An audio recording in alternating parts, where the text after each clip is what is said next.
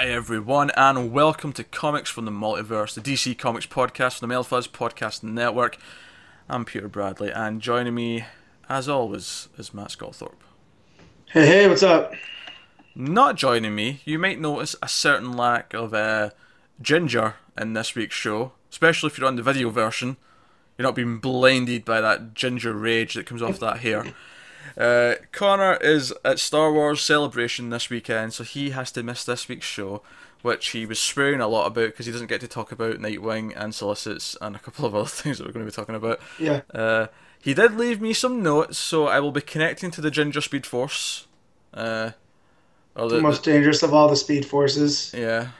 He, he sent me his Ginger Lantern ring, and uh, that'll be talking to me throughout, giving me some of his thoughts as we go through the books. But yeah, this is a DC comic show, and uh, of course, we're going to review all this week's DC books that are part of the Rebirth line. Uh, so this week we've got Nightwing Rebirth issue one, Hal Jordan and the Green Lantern Corps Rebirth issue one, New Superman issue one, Wonder Woman issue two, The Flash issue two, Action Comics nine five nine, and Detective Comics nine three six. So that's all coming up a little bit later. Uh, and of course, I always put in timestamps for the book reviews if you want to skip around and all that jazz. Uh, but we actually did have a lot of news this week because not only did we get our usual pre-solicits announcements of new books, we also got the solicits a week early because it seems that they leaked before they were meant to actually go out. Uh, a couple of the creators were missing from things, and Newsarama did say that there was a couple of books missing. So I don't know if that's new books that they know about that we don't yet, and we'll actually have some exciting things to add on next week. But uh, for the most part, they're there. Uh, the October solicits are out, so uh, we're going to talk about that. But before we get to the actual solicits, let's talk about the new books they announced, and they're all minis. So that's that's first thing. They've not announced any ongoings for October as of yet, but we have three new miniseries. Uh, the first of which is called The Vigilante Southland, and this is written by Gary Phillips, arts by Elena Casagrande, and the Vigilante's like an old character that they've uh, had. I think he Yeah. I think the old version popped up in JSA once or twice, uh, but he's a very old timey character. This is a completely new version of this.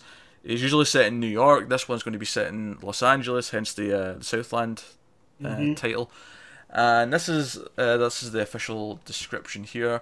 Uh, the Vigilante Southland is the story of Donny Fairchild, a failed NBA player who is just making ends meet as a maintenance man. When his girlfriend stumbles on a conspiracy to steal water rights through a series of shady land development deals. This sounds like a, the plot of an 80s action movie, by the way. I want to point that out. Uh, Um, also, water rights were a big deal on uh, True Detective season two, right? uh, yeah, you're right. Well, kind, kind of, yeah. It was like development deals along the water line, yeah. And Uh, man, I love, I love that. That's Chinatown's legacy. Uh, is is anything that's about the water rights in LA. So that's a very LA story. So that sounds, this sounds pretty awesome.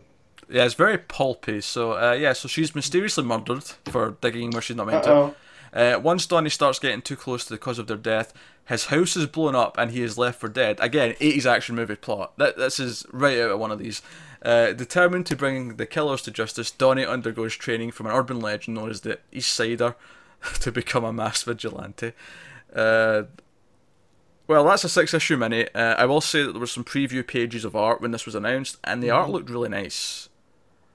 Yeah. So uh, that's cool. Uh, that's something a little bit different, and uh, it looks good. Uh, at least what we've seen of it so far. So I'm, I'm down to try that. Uh, which we would be anyway, because we're always going to try issue ones on this show. But no, I'm I'm pumped to try it. Is what I'm saying. Yeah. So uh, that's Vigilante Southland. Uh, next up, this one is a weirder one. Uh, Dead Man, Dark Mansion of Forbidden Love, which I'm also down for. It's worth mentioning there were some preview pages of this uh, of the pencils, and it also looked very nice, very gothic as you'd imagine, with a name called Dark Mansion of Forbidden Love.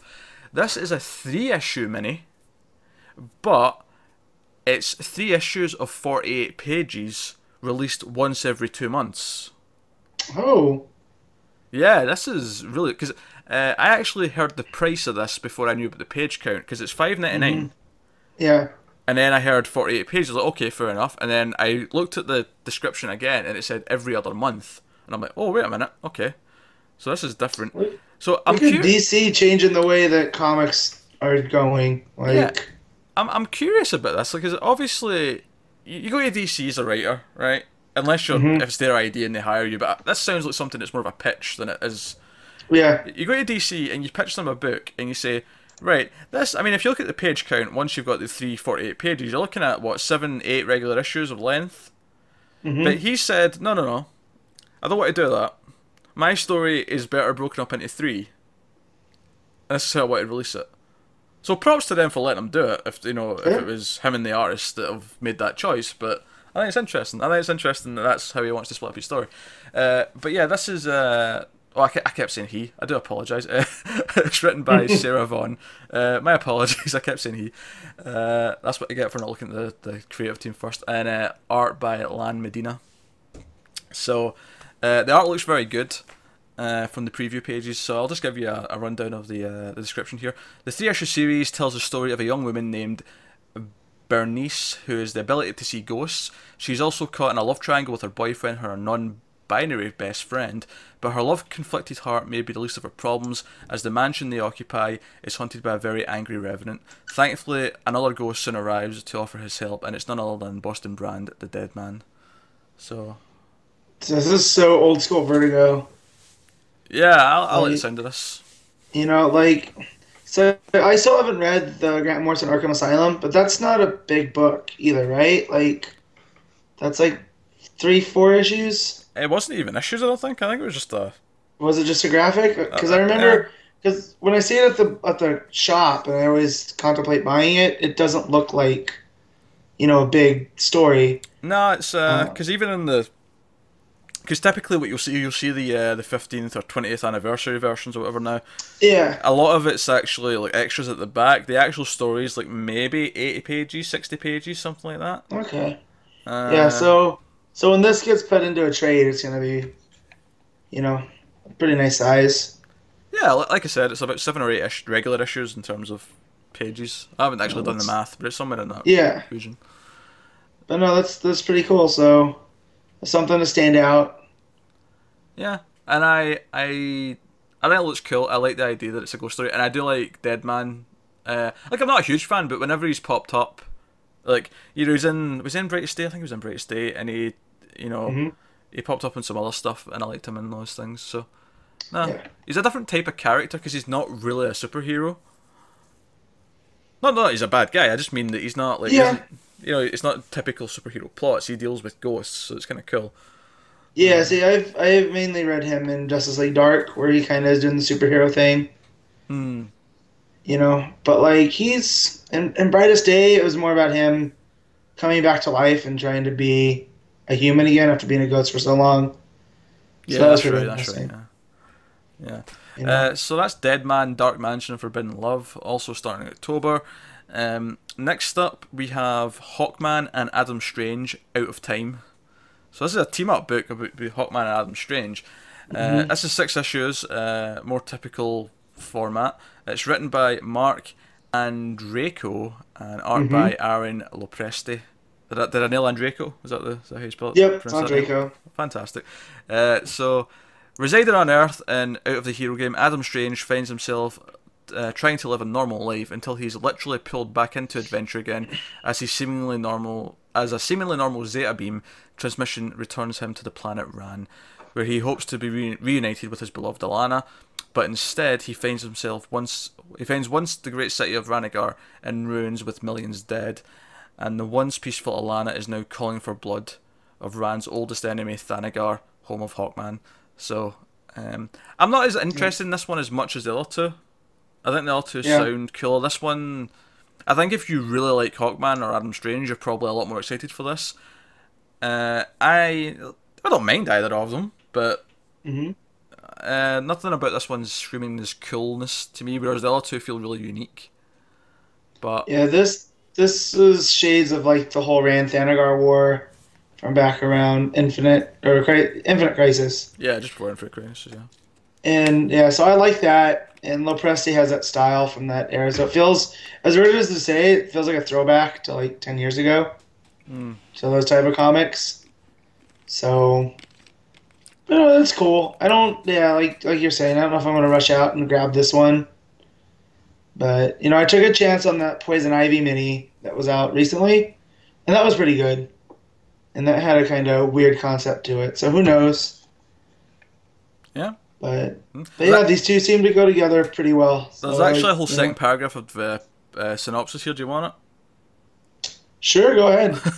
Uh, sensing something's amiss, Strange enlists the aid of Thanagarian policeman Katar Hol, aka Hawkman, who is also trying anything possible to avert war. Together, the two try and uncover who's really behind the destruction of Rann, whilst at the same time preventing Rann and Thanagar from marching into interplanetary Armageddon. Also, I want to point out how hard a word interplanetary is for me to say uh, in my accent. So, uh, I want props. Uh, but no, no, I mean, it's, it sounds like it could be cool. Uh, but the other two speak out to me a little bit more. Also, I want to briefly put, I don't have the description up, so I can't go into it too much. Detail. Did we talk about the Midnight and Apollo book when it was announced? I don't think so. I don't remember. Because the reason why I'm why I'm doubting if we did or not is because when I was putting the news together for this, and I put these three minis in, I was like, oh, we need to talk about the Midnighter one too, thinking it was also this week. But when I checked the date, it was like two weeks ago, and I'm like, wait, did we talk about that? I can't remember. Yeah, I don't remember talking about it. Well, there's a Where's new, Connor when you need him? yeah, there's a Midnighter and Apollo miniseries from Steve Orlando, who did the uh, Midnighter ongoing during New 52. I don't have the, the synopsis up, but that's also a six issue mini starting in October, so. Yeah. Uh, I never read Midnighter, but I know Connor really liked it, so uh, I'm sure he would be Yeah. uh, jumping for joy about the news. So that's that. Um, so next up, let's talk about solicits for October. So what I do, and I did this last month as well with the September ones. I will, uh, I have neatly organised it into per week, and I'm just going to tell you what's going to come out in each week, and then we're going to go through some of the highlights of just things that stand out to us. I've got a few things written down that stood out to me in the in the solicits. Um, so on the week of October fifth, you'll be getting three of those minis uh, coming out on the same goddamn day, which is weird, but uh, Uh, so, of course they are. so that's Hawkman and Adam Strange out of Time issue one, Dead Man, Dark Mansion of Forbidden Love issue one, Midnighter and Apollo issue one, uh, Batman issue eight, Nightwing issue six. Those are of course continuing the uh, Night of the Monster Men crossover. And then, of course, you've got Aquaman issue 8, Cyborg issue 2, Green Arrow issue 8, Green Lanterns issue 8, Harley Quinn issue 5, Justice League issue 6, and Superman issue 8. Then on the 12th of October, you've got Detective Comics 942, which is finishing up the Night of the Monster Men crossover.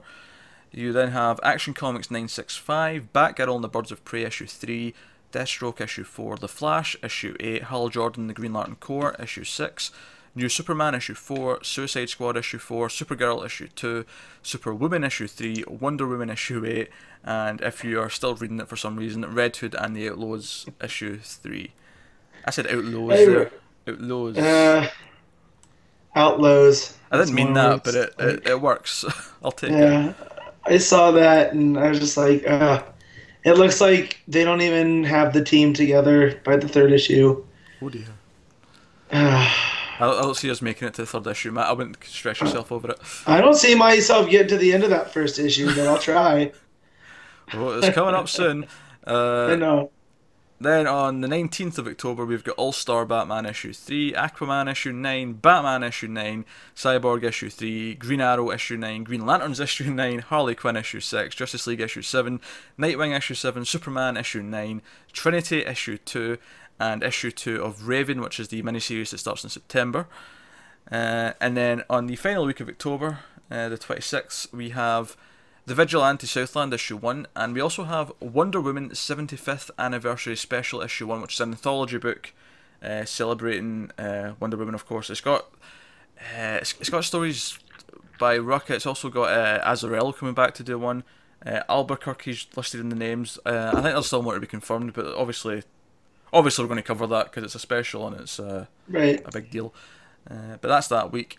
And then, of course, for the rest of that week, we have Action Comics 966, Batgirl issue 4, Batman Beyond issue 1, Blue Beetle issue 2, Deathstroke issue 5, Detective Comics 943, The Flash issue 9, Hal Jordan The Green Lantern Corps issue 7, Hellblazer issue 3, Suicide Squad issue 5, Teen Titans issue 1, Titans issue 4, and Wonder Woman issue 9. Uh, Uh, Then, of course, for the rest of that week, we have Action Comics 966, Batgirl issue 4, Batman Beyond issue 1, Blue Beetle issue 2, Deathstroke issue 5, Detective Comics 943, The Flash issue 9, Hal Jordan The Green Lantern Corps issue 7, Hellblazer issue 3, Suicide Squad issue 5, Teen Titans issue 1, Titans issue 4, and Wonder Woman issue 9. Oof, that was a lot to say that last week. Uh, not to worry though, I'm sure we'll have dropped a few of those by then. but Yeah.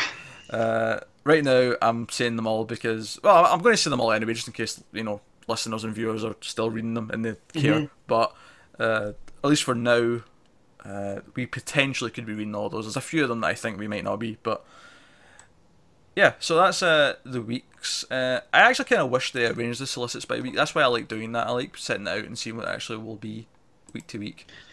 Yeah. Bar- I wish they would too. Instead of alphabetical. course. yeah. So um, yeah, standouts things to just mention then about from from the solicits. Uh, first up, a few of the books are starting new arcs that month, um, which makes sense given where they all are numbered wise. It's kind of weird that we're getting solicits for issues eight and nines of things when we've only just started reading issue twos. But uh, that's nice. It's kind of the nice thing about these double shipping weeks is we get to look that far ahead in the story.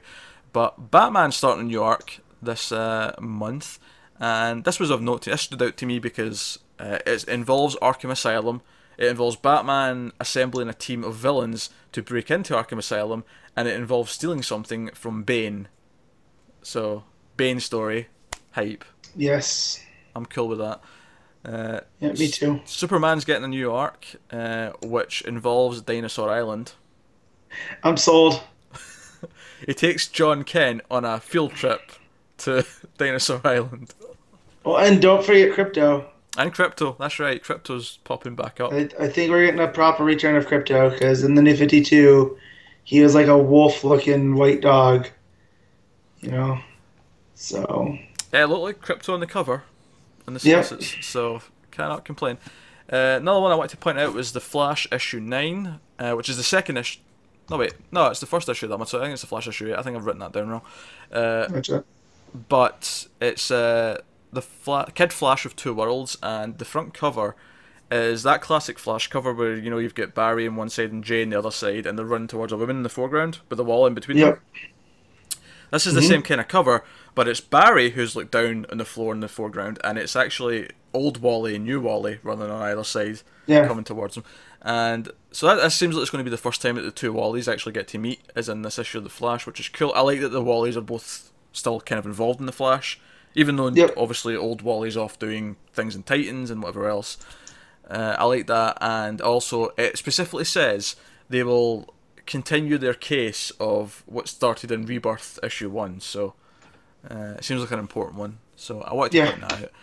Uh, Green Arrow's got a new arc as well. Uh, it seems to involve him and Black Canary going to the island, which I'm I'm sure it'll be fine. Like I'm I'm I'm not like not looking forward to it, but I have to admit when I read they're going back to the island, I'm like, seriously, can we just forget about this island now? Like, so many stories with this Green Arrow in the last few years have been about that goddamn island.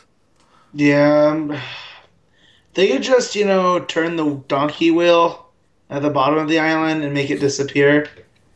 Then I would, I'd be real happy. Yeah. Uh, That, that's a lost reference for those who don't know. Yeah, yeah, love Lost. Yeah. but uh, nah, that I mean, I, I'm sure it'll be fine. But it just like I was like, ah, the island again, sure. Uh, front cover's nice though. Nice, nice romantic cover of them above the island. Maybe, maybe it'll just be a romantic getaway. Maybe there'll be no superheroics. It'll just be Ollie and Dinah going it like rabbits on the beach for for six issues. I highly doubt that, but here's to hoping. Uh, that, that'll come with a, a, an X rate in that issue. Uh, all right. Uh, I'll point out the minis. I mentioned Dead Man's going to be five ninety nine, but it's forty eight pages for three issues. The other minis, I think Vigilante's two ninety nine, matching all the other DC books, but the other two are three ninety nine. Um, so their whole two ninety nine thing seems to apply to the DC Universe line, and Yeah. minis and things are exempt possibly from that. Uh, although I can't complain about Dead Man being so big. There's a car apparently outside. Uh, Do you know what's funny? Like, obviously that must be an alarm, but it sounds like a horn just going off constantly. yeah. Oh man. I'll put an once here, it's- guys. I'm, we'll, we'll cut ahead when this noise stops. I won't make you sit through it. I was hoping it'd be done quickly. Oh, there it is. Never mind. No edits needed. For, there you go. So, for once, the sound's coming from your side and it's not coming from my dog. So Yeah. Jeez, uh, not much I can do about cars outside. I'm afraid, folks. But Yeah. uh, jeez, uh, yeah. Okay, so back to where, was I? Uh, uh, other standouts for me, just sort of glancing through it. Uh, Green Lanterns. Uh, I think it's the first issue of the month. Yeah. It's going to be a Halloween issue where uh, Jessica and Baz take Baz's nephew trick or treating, but they also happen to have a guardian who's like hiding on Earth. This this sounds like a hoot. This makes me excited to get post Red Lanterns stuff. Yeah, it sounds like E.T. it does an actually. alien trick or treating. And So- honestly, the Guardians are not that far removed from ET in terms of looks. No. No. Dip So- ET in blue paint, and you're kind of mostly there. Yeah, kind of. Um, but no, yeah, definitely get gets away from the rainbow guard and and all that. And this is what I think DC's been missing the last four years was stuff like Halloween issues. Hmm. You know, take advantage of the month. So, yeah, definitely appreciated. Yeah, yeah. Um, and the last thing I wanted to point out is that Justice League six and seven. Uh, so the the arc for Justice League must end at issue five, presumably, and Yeah. six and seven aren't the start of the next arc. They're actually going to be a two part story, which is actually kind of cool that you get- a two part story in the same month. That you'll get you know both parts of it uh, that close together. Uh, and I made a point of not reading the issue seven solicit because you know spoilers and I, I don't like reading solicits past the first issue of an arc or whatever. But uh, issue six uh, mentions that the focus of the issue obviously something's going to go wrong because it's Justice League, but uh, Jessica asks out Barry on a date. And we commented their flirting or their chemistry in the uh, the first rebirth issue of Justice League. Yep. So, uh, that should be fun because I like Jessica and they did have good chemistry. Yeah. Even though Barry needs to ultimately be with Iris, but I don't mind uh, waiting a little Well, while. yeah, well, that's the whole thing is we used to have Impulse, but that was proof of that. You know, Back to the Future style, but that's not around anymore. Hmm. True. You know, so they can play a little fast and loose. I just, I also noticed that uh, no talk of Patty Spivot. You know, Yeah. as of yet in this early stuff for Flash. So who knows? Well, I think that's fine. I mean, Flash has got such a big, like, long history of supporting cast that they, they don't have to bring all of them Yeah. into the story, you know, in the first couple of arcs. So, Yeah. I think that's fine. Um, but no, that's uh, that's all I wanted to point out from the solicits. I don't know if you had anything else you wanted to throw in as well. No, that, that was all about it. I mean, we Oh, touched actually- on Sup- Superman and Dinosaur Island. Well, that was my main takeaway. Actually, yeah, I forgot to mention Action Comics. Action Comics, um, starting a new arc, and it seems to start with Lois Lane, and that's like you know pre fifty two original Lois Lane that's married to Clark, uh, Yeah. going back to the Daily Planet. So I'm not sure how that'll work, but I suppose by this point, New Fifty Two Lois Lane is away being Superwoman, so maybe she'll be like, "Oh, I'm uh, her older sister," or something. I don't know. Yeah, the more we know about Superwoman, the I mean, the faster we learn about that, it'll, you know, because you have the the other Clark running around, and you have another Lois, and so far those are the two anomalies of Rebirth. So that we at least that we know about. Yeah, shenanigans. Yeah, shenanigans will be happening, I'm sure. But uh, no, that's the uh, solicits for October. A lot of interesting stuff. Um, only, only last thing I would say is that uh, still no Super Sons. yeah. Where is it? I want Super Sons DC. Give it to me. Uh, still no talk of JLA. Yeah. At least with that one, they, literally all they showed of that at the WonderCon event was a logo. So Right. with that one, that feels like all right, that'll come when they want the big event things to start. Uh, but with Super Sons, they showed us art. Like I'm like, surely you must have. Well, see, they they had they had the artist named right. They just didn't have the writer. I wonder if they just have to wait. Maybe it has to wait until, like, say, the second arc of Superman finishes or something before they can Yeah, start it. That, that's the only thing I can I can think of is that they have to get to a certain point in Jon's story before Yeah. they can start uh, messing with it. But no, um, all right. So one last thing before we get to books, I, I told you there was a lot of news this week.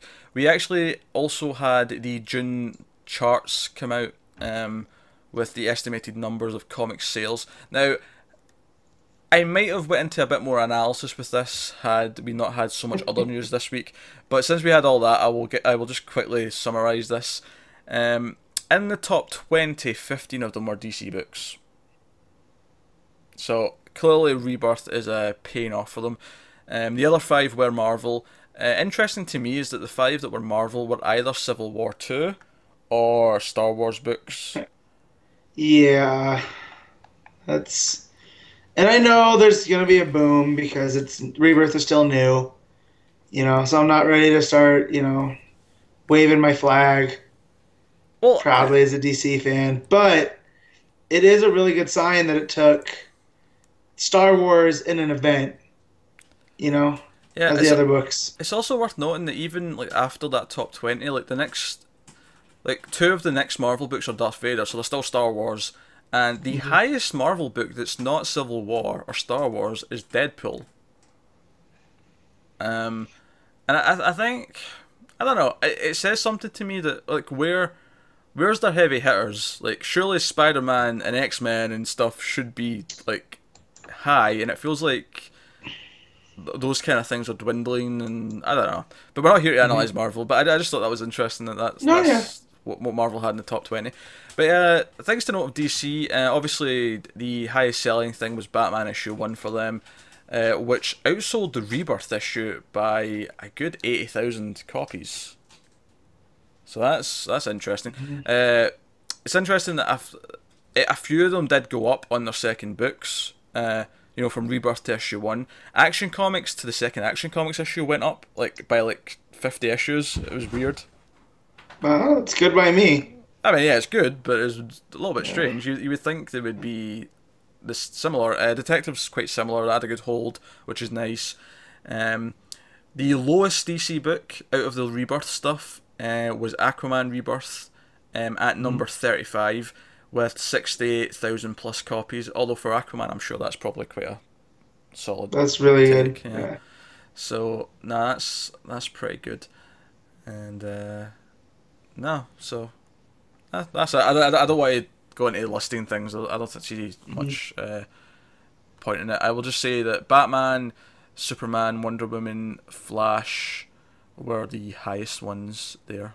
Uh, so yeah, Yeah. uh, obviously also non-rebirth wise, Dark Knight Three, Master Race, and Dark Knight Returns: The Last Crusade were also quite high. They were both in the top ten. Um, People stop supporting.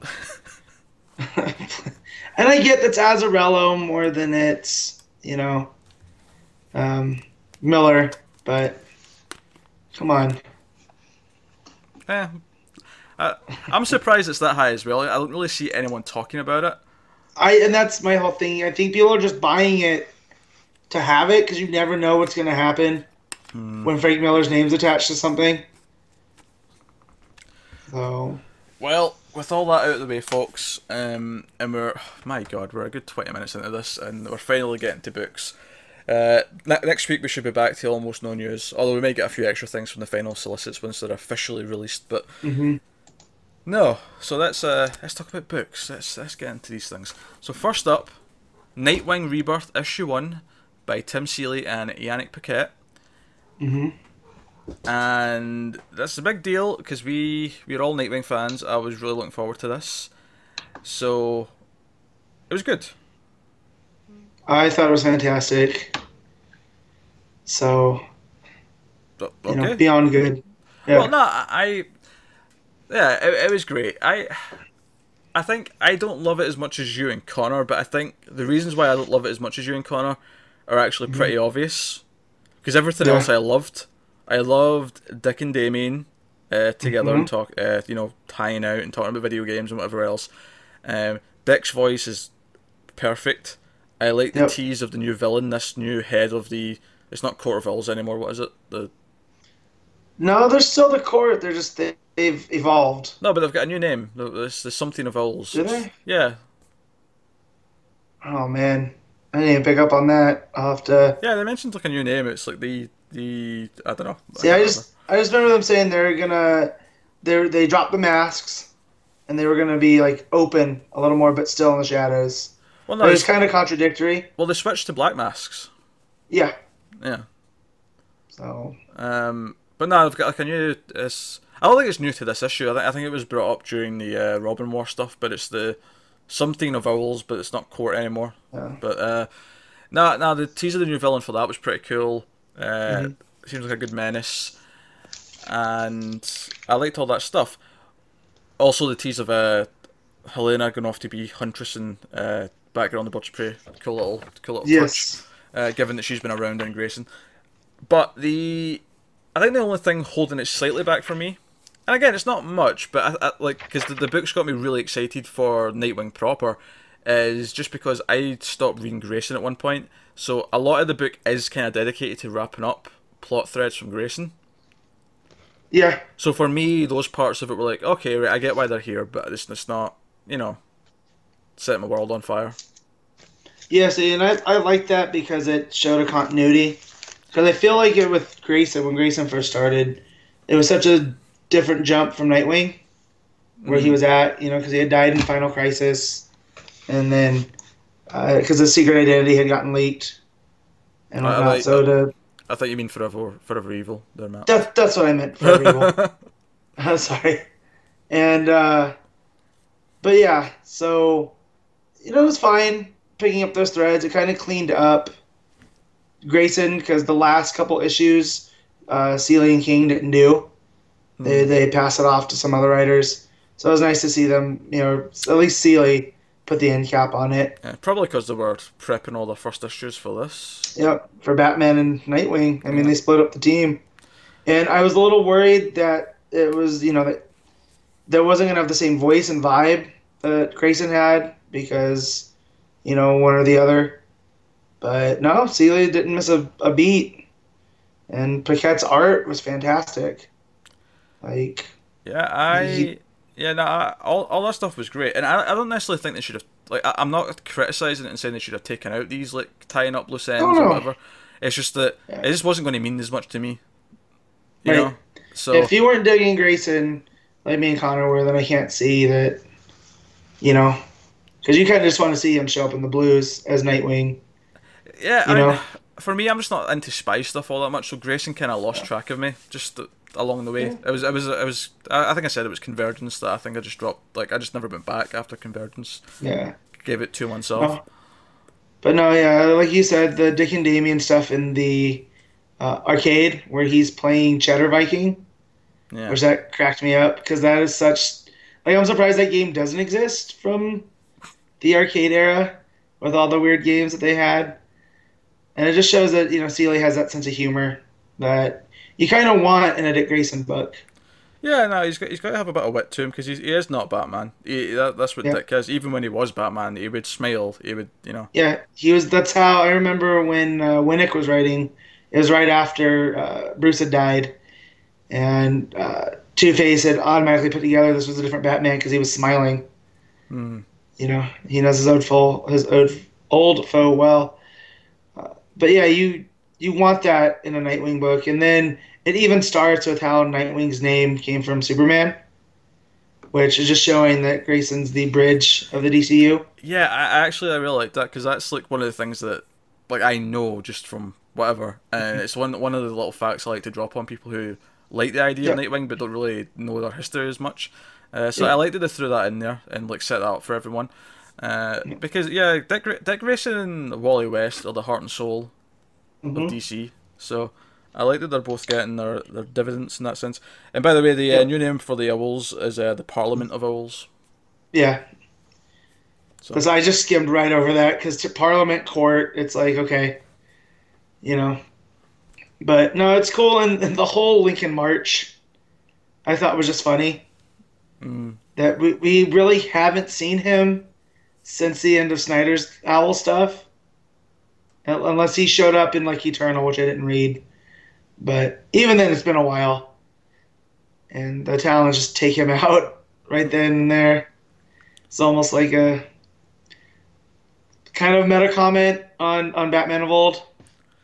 You know, maybe. we're gonna do away with with Snyder stuff a little bit, and we're gonna take some pieces and go forward. I, I think it's just wiping the slate clean a little bit and just Yeah, getting rid of some of the keeping the owls because they're a really cool idea, but like Yeah. not having specifics like oh you have to remember this character from this previous run. Yeah. It's just there's this new bad guy. He's the leader of the court of owls now or the Parliament of owls Yeah. now, and just go from there. Um, well, and he's a Talon, so just taking him out with the eye doesn't necessarily take him out. You know, they just freeze them until they want to use them again, right? They could do. They could do. So, but very smart. They definitely, uh, it was definitely one of the higher points of the week for, Um, for DC Comics. So, Yeah. For, for me, it's like yeah, I had like it didn't hit with me because of some of the, the recapping or not recapping, Mhm. but the, the tying up stuff. But everything else that I loved has me excited for the the main series. So I, Yeah. I, I can't complain. It's No. you know it's uh Dick's getting some love. And all, you always Yes, gotta love some Dick. Uh, so that's Nightwing Rebirth issue one, and that'll take us on to Hal Jordan and the Green Lantern Corps Rebirth issue one, uh, by Robert Venditti and Ethan Van Sciver on the art. hmm This, I went into this with a fairly bad attitude. I was expecting to hate it and be like, think this was a chore to read, based purely on the fact that I tried the first two of Venditti's Green Lantern stuff back when he first took over after Johns.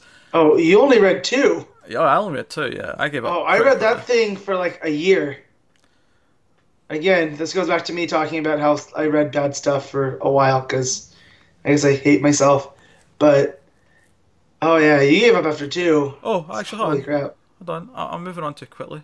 I'm, I'm, I'm feeling Ginger Speed Force is communicating. Yes, yes. It's upset that I didn't mention his Nightwing thoughts before we moved on. Oh, Oh, yeah. yeah uh, Connor was just saying that he he loved Nightwing and he liked that it wrapped up all the Grayson stuff. All the voices were great, and Dick and Damian uh, together were especially good. Uh, so he had nothing new to add, really, is no, what, what, we're saying. all, But- all the ground that we covered. yeah, but yeah, uh, back to back to uh, Hal Jordan here. But Hal Jordan, and yeah. Um, I went on this negatively too because I'm not a fan of Venditti. I'm sure he's a nice guy. I don't have the what's the word I'm looking for? The venom for him like I do. He who must not be named. Oh no, uh, he's not. He, he's not like him. I just you know, he's, he's not like Yeah. oh, this is like terrible and every like. It's not like that. It's just no. really kind I of. just don't like his takes on some of my favorite heroes. And coming off of Johns' run, I'm still really high on Green Lantern. And Johns had got me to actually love Hal Jordan as a character. Um, and then Flash was another character that's one of my favorites. And Venditti took Flash and Green Lantern and to me made him unreadable because I felt like he was. It's kind of like when you hear a band do a cover of your favorite song and you're just kind of like, well, that's not that's not wrong, but it's not right. yeah, You know, yeah, like there's a different texture to it that's hard to explain. Um, yeah. It, it, made me drop both of those books as well. So Yeah. we went into this with a really kind of we were expecting this not to be good, and it's not as bad as I thought it was going to be. No, but it also doesn't get me excited for the ongoing series. That's fair. I, I, I, I, it doesn't get me excited per se, but I am willing to read the issue one, and I, I think because it's stripped back to just Hal and Sinestro, I think it Yeah, it, it, man, I'm kind of tired of Hal and Sinestro. well, I get that, but that's always what this book's going to be. Like, Yeah, I just I'm so in the last since since I've been reading Green Lantern for ten years. Whenever it got relaunched after Rebirth, right? Oh Just four over- oh five. yeah, just over ten years now. Like I get the eternal struggle. You know, is there there are two sides of the same coin, you know. But at the same time, I when Sinestro got his own book, I thought that was real good because it would give them time apart. And like I don't get here, and I don't know if that's part of the mystery why Sinestro looks so aged. Uh, I would, yeah, I, I imagine that that may have something to do with whatever was happening, you know, just before. in his own book. Yeah. And so, and then this was just basically a recap of Venditti's run to now. You know, because he touches on all the different Lantern stuff. Yeah, yeah, he he goes through everything. He sort of establishes where everything in the Green Lantern world is right now. And Yeah. the main part is like Hal like forging his new ring, which is a good scene. Like I like that scene. Um, Yeah. Some some nice moments in there. Um, yeah, I mean, don't get me wrong. I, I I do think this is the weakest rebirth book. I've read so far. Yes. Um, yeah.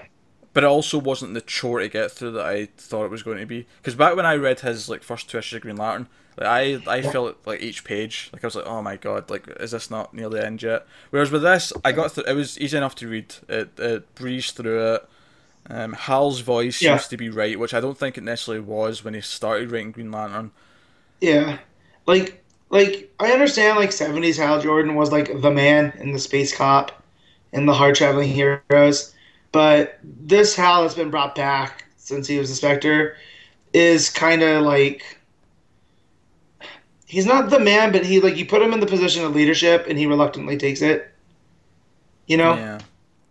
So, and, and I like that Venditti's doing that with him. And when he got to the oath part, I kind of did get like a fist bump moment Yeah. Mean, because that was a cool scene. Yeah, the oath is always the oath and the uh, you have the ability to overcome great fear. Welcome to the Green Lantern Corps. That, that Yeah. those moments are always fun in Green Lantern. They always have been. Yeah. Uh, obviously, this must be set before Green Lanterns because Yeah. Baz seems to be included in the the Lantern Corps that's missing right now. Yeah. So Mhm. obviously, and obviously Hal showed up in Green Lantern's Rebirth as well. Yeah, and, and basically, you know, tied them together and said, or handcuffed them and said, "You guys can have a part when you learn to work together." So, you know, he seemed to have have that under control. But yeah, I mean, it wasn't quite a chore to get through, but I also, at the end point, I was like, well, you know, the best Green Lantern thing I've read in the last couple of years was Tom. I think it was Tom King's the tie-in to Darkseid War, um, where he was the god of light.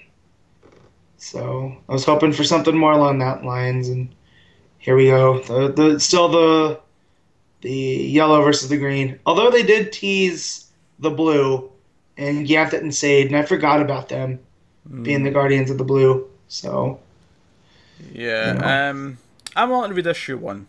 I, I'm well, it's because most of the issue ones have been better than the rebirth issues, yeah, so I think it's worth checking out the issue one. Admittedly, like if it doesn't get much better, like this is the sort of thing where when we get to like you know 10, 12 books a week, where this is probably one of going to be the first ones on the old uh, chopping block. yep, But we'll see. Uh, also worth it is worth mentioning the art is very good because it's Van Sciver and he's always been yeah, very His- dependable. yeah. I love his Hal Jordan, the way that he plays with the shadows and whatnot with the green, and it's just he's fantastic. In fact, this wall right here has a Van Sciver rebirth poster. So you know, it's the one non, really non Superman thing on that wall. So Uh, so that's uh, Hal Jordan, the Green Lantern Corps Rebirth issue one. That's a long ass title to add the rebirth yes, at the end. Uh, that'll take us on to the third new book this week. And But wait. was- oh, I just Oh. got a thing from the the gender Force. quite right, quite right. Yeah. Jeez. jeez. Uh, okay, I'm sensing it. Connor, uh, what is he thinking here? He's saying, "Oh, it wasn't that bad." He's got that capitalized, right? Oh man. but it doesn't. And I think he's made a typo or his phone's autocorrect something like, he, or maybe he just can't spell. I mean, knowing Connor, that's probably a, a fair. Tr- He is a music student, not a Yeah. uh, not an English. So because this is what it says. I'm going to read it word for word. and You can tell me what you think this says. Right, it wasn't that bad, but it doesn't far too much time reminding me of. But it doesn't far too much time reminding me of all the utter bollocks Venditti put Hal through in the last few years, and I didn't enjoy it Yeah. because of that, even though Hal was quite decent in this individually. So, uh, maybe he was saying it. It didn't. I, I don't know. I'm not. I, I think he was saying it spent too much time reminding Yeah. his run. Uh, so it sounds like he's on a similar wavelength to us, maybe the harshest of the three, though, from the way he's phrased that. Uh, Yeah. Yeah. so that, that's, that's where the ginger one's uh, coming in. So moving on to the third new book this week, that was New Superman issue one by Gene Luen Yang and Viktor Bogdanovic, and uh, yeah. So this, of course, was a complete fresh slate. We, we this is a complete new thing, new property, new characters. Yeah. So was this a rebirth issue or just a number one? Just number one, Okay. because I mean, Because why, that's, that's yeah. I didn't know if we were getting a rebirth for it or not. no. And the the the what am I looking for on the cover? The rebirth banner. Mm, was real close, so it kind of looked like maybe it was. So Nah, see. I mean, it makes sense. I mean, what, what's it a rebirth of? Because it's a new thing. So, that's true. so I, I get why this one doesn't have a rebirth issue. Um, so this is a new thing. Uh, it follows this new character um, in Ch- Shanghai named Kenan Kong, Yeah. who is a bit of a dick. Uh, likes to bully this. Understatement. It calls the kid fat boy. Call, calls the kid Doesn't fat even call him by his proper name. st- steals his lunch and Yeah. uh, all that. And all this is technically in Mandarin. There's a nice little note, actually, a few pages Yeah. in, that tells us that if it's in blue, it's in English. So things like names that would still be said in English still show up like that, Mhm. but everything else is actually in Mandarin.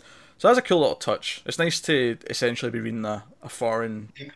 uh, setting, which is cool. Yeah. Um, so aye, we set up that he is this dick uh, who treats this kid really badly, and this villain from like China shows up, who shows Yeah. up to attack like kids of rich families or something to yeah, that effect. It's his mo. Yeah, and he, he tries to attack the fat kid, and uh, Kieran sort of inadvertently, by throwing a can at his head, like kind of saves Yeah. the day, and people see it and think he's a bit of a hero. And by the way, did you notice the Back to the Future reference here? I I read it so quickly. No. Right, But so what was it? So he throws the can, the villain goes away, and there's people up at the, the window watching. And his Lois Lane, because she's got the initials LL, I've I've not got to her name yet, she's in the Mhm. next couple of pages.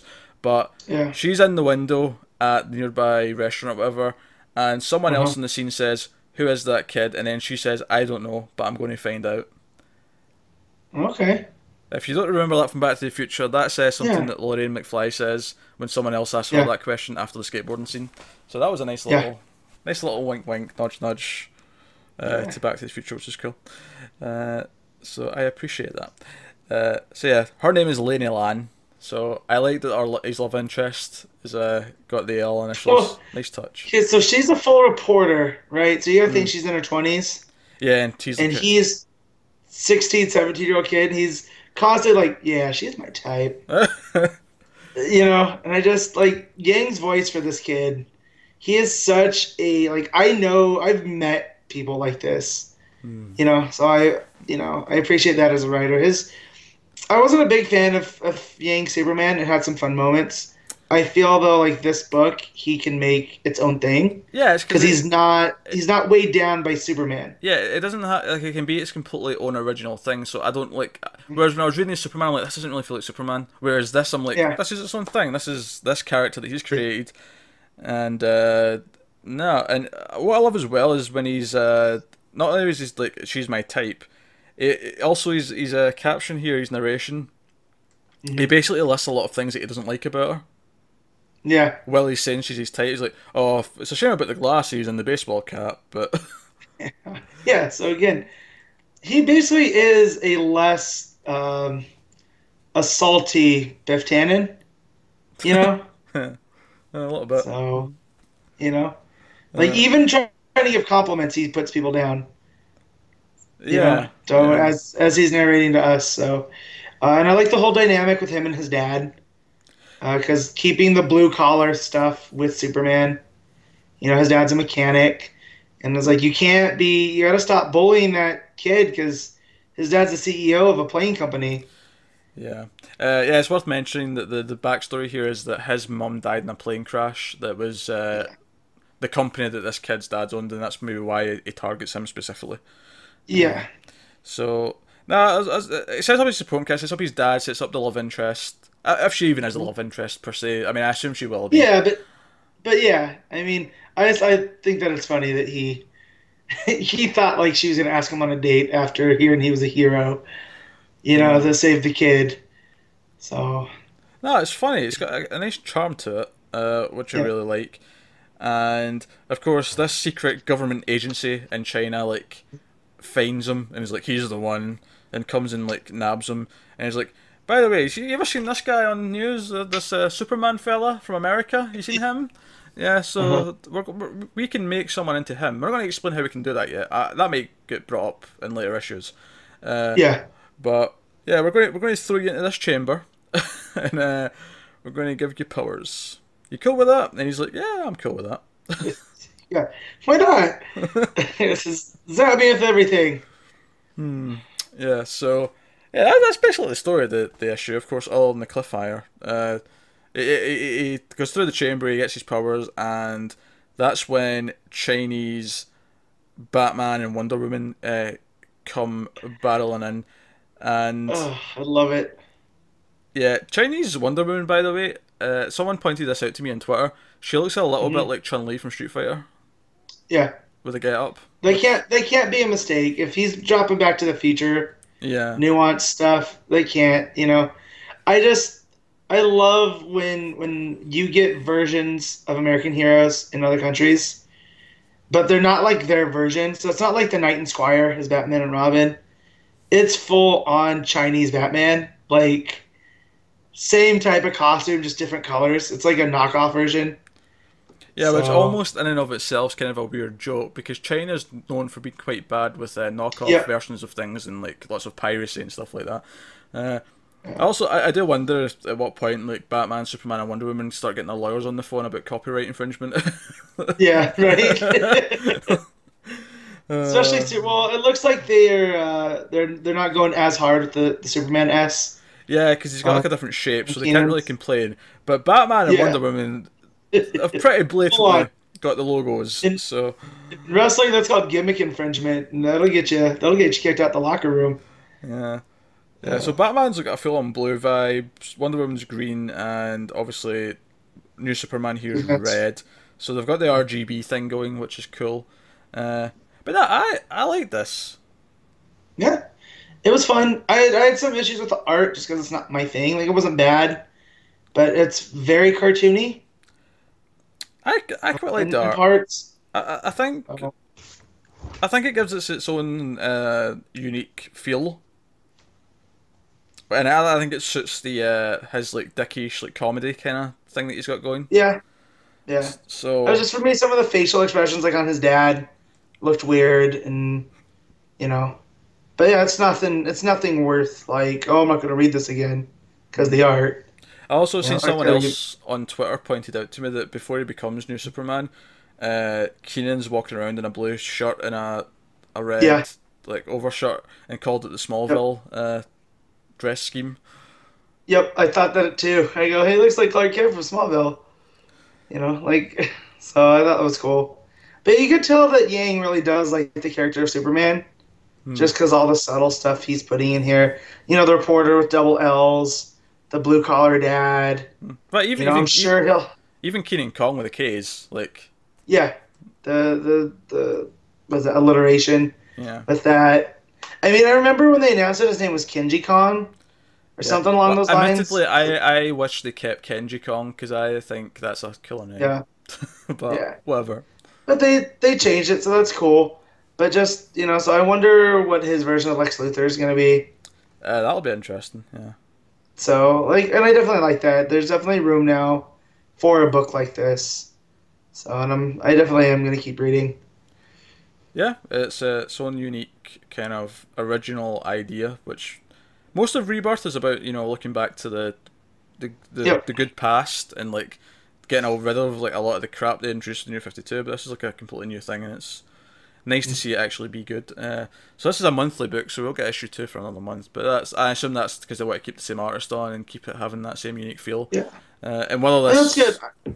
I don't need every book to be double shipping. Oh no, me neither. Twice, twice a monthly, so it's nice to have a little break like that because, admittedly, the whole action Superman once a week gets a little, you know, for me to try to keep up. Same with Batman Detective, you know. Um, and keeping all the storylines straight sometimes yeah, when you're reading so many comics. So there is one or two that are single that I wish were double, but not too many of them. I think the singles at least uh, pepper out the week to make them feel a little bit different from week to week. You know, because yeah, otherwise it would feel like the same batch of week books every two weeks. Whereas mm-hmm. we get these these singles starting are starting to pepper throughout, and it makes it feel a little bit more like yeah. you know. Uh, but yeah, so that's a uh, new Superman, and oh, oh yeah, I'm feeling something. Yeah, the ginger uh, Speed Forces. We need a sound effect next time if he's not here. Yeah. I can put one in. I'll put one in the edit. I'll, I'll use the lightning bolt oh. from 121. Like there you go. um, But aye, so new Superman from Connor's perspective here, new suits. It's interesting, but I'm not completely sold. So he sounds a little bit more skeptical than we are. We seem to like it more than him. So he's he's the negative Nancy in this this this batch. Uh, I like the idea of him being a bit of a dick, but not completely, and the idea of a government program giving him the powers is definitely interesting. Willing to bet they're behind the conspiracy his dad's on about. Yeah, we didn't actually mention that. His dad uh, mentions Oh, yeah. he, he's a bit of a conspiracy nut. He's paranoid and thinks the government are up to things. Uh, Well, yeah, and especially in China, like he, Oh, he says ah. that he's about democracy. Uh oh. Mike, There's we have technical difficulties, folks. We will be back in just one second. all right. Yeah, I was I was Ultron and a Brainiacing there. So Actually, that was the new thing. You were sort of going, do, do, do, do, do, How? do, do, do. so echolocation. I see. Uh, learn a new mutant power there. Yeah. Um, but yeah, I thought that his dad going on about democracy being in China, which is such a weird country because they claim to be like communist, but they have Walmart. So like, how's that work? Uh, know. everything's the same price? I don't know. I don't know. I just it, to me something that's so capitalistic like Walmart should be completely antithetical I, to I- China. I feel like the big companies like just adjust how they work things so they can get in China because there's so many fucking people in there that they want to. Yeah, They want to sell oh, Well, yeah, movies of course. They, they want their stores to be in there and so on. So yeah, it's a massive market that's virtually untapped for the I most mean- part. You know. what is it? It's, it's like a sixth or a or whatever of the world's population is in that one country. Yeah. So, yeah. Of course they want to be in there. But yeah, so I just I like that, and again, Lang showing his heritage through Also- that. I mean, we, we didn't actually mention it, but just from a diversity point of view, it is actually really nice to be reading a book that's nothing but non-white people. Right? It's kind of nice. Yeah. So, no. See, unlike other people on the internet, we're not going on and on and making a darling just because.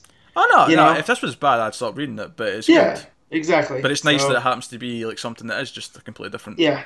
uh, group of people. Well, and with this type of story, you could set it almost anywhere. Like this could have been, you know, Superman of pick pick any non yeah, yeah. o- white majority country. Obviously, with a name like Gene Luen Yang, uh, he's picked Yeah. China because it's something that he can speak about and knows more about, and he can Right. put in like something that's more culturally relevant to that place. But uh, yeah, it could have been if had this been like a German writer, he could have said it in Germany. You know, had it been a uh, Indian writer, he could have said it in India. You know, Yeah, whatever. that's that's probably a better one. Like if this was, you know, Superman of India, it could still have the same vibe and it would Mm. still work. So So that's new Superman. That'll take us on. We can get into the uh, the returning books for the week. Uh, we'll start with Wonder Woman issue two with Greg Rucka and Nicholas Scott. This is the first part of the year one arc because uh, Wonder Woman, of course, is alternating between two stories: a present day story and a year one story, uh, both by Rucka, different artists. And this was good. yeah, Uh, really strong. I didn't like it as much as issue one, and it's not that anything's bad. It's just that it's kind of all right. Well, I've seen versions of this before, and because it's just the first issue, and it you know it, it ends with you know Steve landing on Themyscira. It's mm-hmm. good storytelling, but nothing new or really you know exciting. See, I like the subtle stuff that Rucka brought to the origin. That's a, like a little bit new, but also melding all the different versions Hmm. of it. And I love the. It kept cutting back and forth between uh, Diana and Steve. Oh yeah, no, don't get me wrong. The- storytelling Yeah. here is great, and the way it cuts between them is really good because it sets them both up equally as it goes throughout. Yeah, And by the time Steve lands on the planet, you feel really bad for him because it introduces to his friend that he's the godfather of his son, and like you know, the storytelling is great. Like, don't get me wrong, this is a g- good book, and I'm really looking forward to the rest of this year one. yeah. It's just not as I gue- exciting, I guess, as you know, Yeah, issue one or whatever's going to come next. Yeah, I like this more than the last issue one because, for all intents and purposes, it's a different series Mm. with the way that Rucka's going about it with a different artist, and so I just I like the again the subtle the subtleties he brought to her origin and how she questions everything, and just to kind of see the compared to the Wonder Woman we saw last time, you know, going to Cheetah for help. It's Um, the same character. I think I think I liked the other story more. mostly just because there's more sense of mystery. Like, who's she looking Yeah. for? Who is it? Oh shit, it's Cheetah. Right. Like, you know, like, oh, what's going to happen next time? Like, whereas with this one, because it is a year one and because I, I know the basic, you know, structure of the story. I know the, the bullet points are going to be going throughout. Um, and but it's good. No, it's great. Uh, we mentioned the flipping between the uh, the two stories with uh, Diana and Stephen. I want to talk about uh, on the double page spread that it's flipping between them quite consistently. It's after the whole shooting scene where one of them shooting an arrow, the other one's shooting uh, the gun and all that. Uh, there's there's a panel of Diana naked coming out of a pool, Uh-huh. and some of the other Amazonians say some stuff, and I want to I want to just mention this because it, it it's something that probably was always a thing, but they never really were allowed to write it. Yeah. But the other Amazonians mentioned that Diana's uh, been sleeping with different other Amazonians on the Yeah. on the island, which uh, I don't think. I, I, at least I, I, honestly, I've not read that much Wonder Woman, but I, I don't recall it ever being. Uh, like I think they they hinted at it, they hinted at it, but not didn't come out and say it. I mean, the whole Grant Morrison's Earth One Wonder Woman. Mm. That's a whole major aspect of it. You know, because she has a full on relationship with another, you know, girl that she's grown up with, and they're kind of partnered up for life in that Yeah. book. Um, and that's the because that's the culture of Themyscira. There's no men. Well, yeah, it makes sense. If there's no men Yeah. and they're still going to fall in love, they're still going to want relationships and you know Yeah. all, all all the stuff that comes with that. They're still going to have that need. So it makes sense that they Yeah. would all be having relationships with each other. Um, Yeah. But I just I just think it's interesting. It just kind of like I was sort of reading it. I'm like, oh wait a minute. I don't think I've ever heard that Diana's into ladies. That's just new to me. Yeah, so I had to go back and reread it because I thought it was Diana talking about another girl. Oh, okay. And then, yeah, and then I was oh, wait, no, they're talking about her. So, yeah, but no, again, that's cool that, that again, Rucka's adding some things in there that have kind of been there, but not really. I would really like them to play with this, like in the future. Like, mhm. I, like I would really like that if she ends up in a female relationship with someone in the present Yeah. day down the line, Mhm. and show that she can have feelings for women as well. It's not like something she's just abandoned because she's now oh look men oh dicks are great I'm never going back. Like you know Yeah. it's not that. It's, Well, that's that's why I always felt it so weird with her and Superman. Like, I get why they would be drawn to each other, but I mean, she grew up on this island where there's a whole different concept of a relationship. Like, I can't just see her just settling down just for Superman, Hmm. you know, and you know, so hopefully this clears up that type of stuff. That would be cool. I mean, I loved when Simone was writing Secret Six she had Scandal Savage and Knockout and their whole relationship play out over that run. That was a lot of fun. And then when tragic stuff happens and you see how it impacts one and the other. So, but yeah, I mean, Yeah. yeah. Rucka's Wonder Woman. He's killing it. Nicola Scott's art yeah that looks fantastic. great. Yeah, The layouts, you know, I, I love it when they make it easy to read when you have like a double page spread. Because sometimes you can't quite tell how to read if there's actually a split or not. Hmm. So the way that they put the captions, so you there's like a flow chart to read them. yeah. I really that- appreciate that. that's always the smart. That's, one of the arts of like just comic book storytelling is like Mhm. making it really. If you want them to go in a weird order that you wouldn't normally read, you do it with Yeah. the captions. You you shoot all Yeah. leaders round the page with those. Um, Yeah. And yeah, they're, they're doing quite well with that. Obviously, we get the first tease of the lasso. Uh, Yeah, that was cool. And and the whole her getting bit by the snake in the old tree. yeah, the old That- tree was cool. Yeah, I like that. Um, but you know, it bit her like on the hand that that's missing on the the statue, and that's why the lady takes her over there to to be like, oh, this is a sign of big things. You know, so I don't know if that was one of the gods choosing her. I don't know if that was a threat.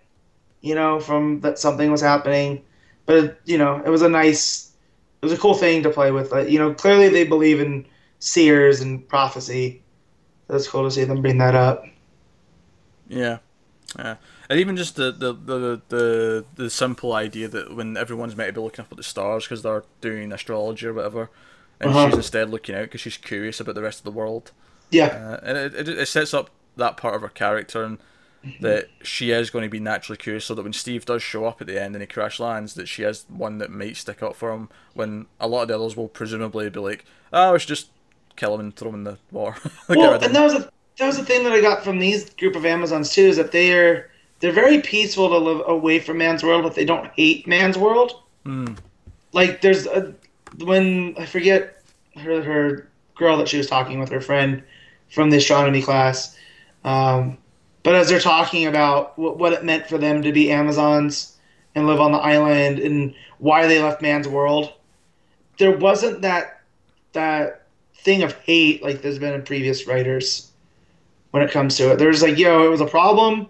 We got away from it. We're gonna stay over here and let them, you know.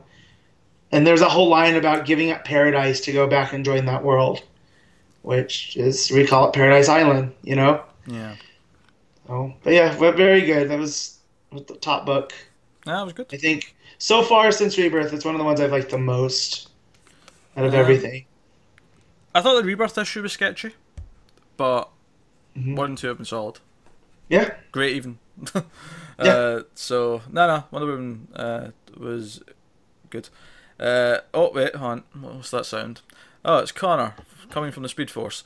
Uh, what was it? What was it said here? It wasn't anything we haven't seen before, but it was done excellently. Mainly thanks to Nicola Scott, who is far my favourite of the new Rebirth artists.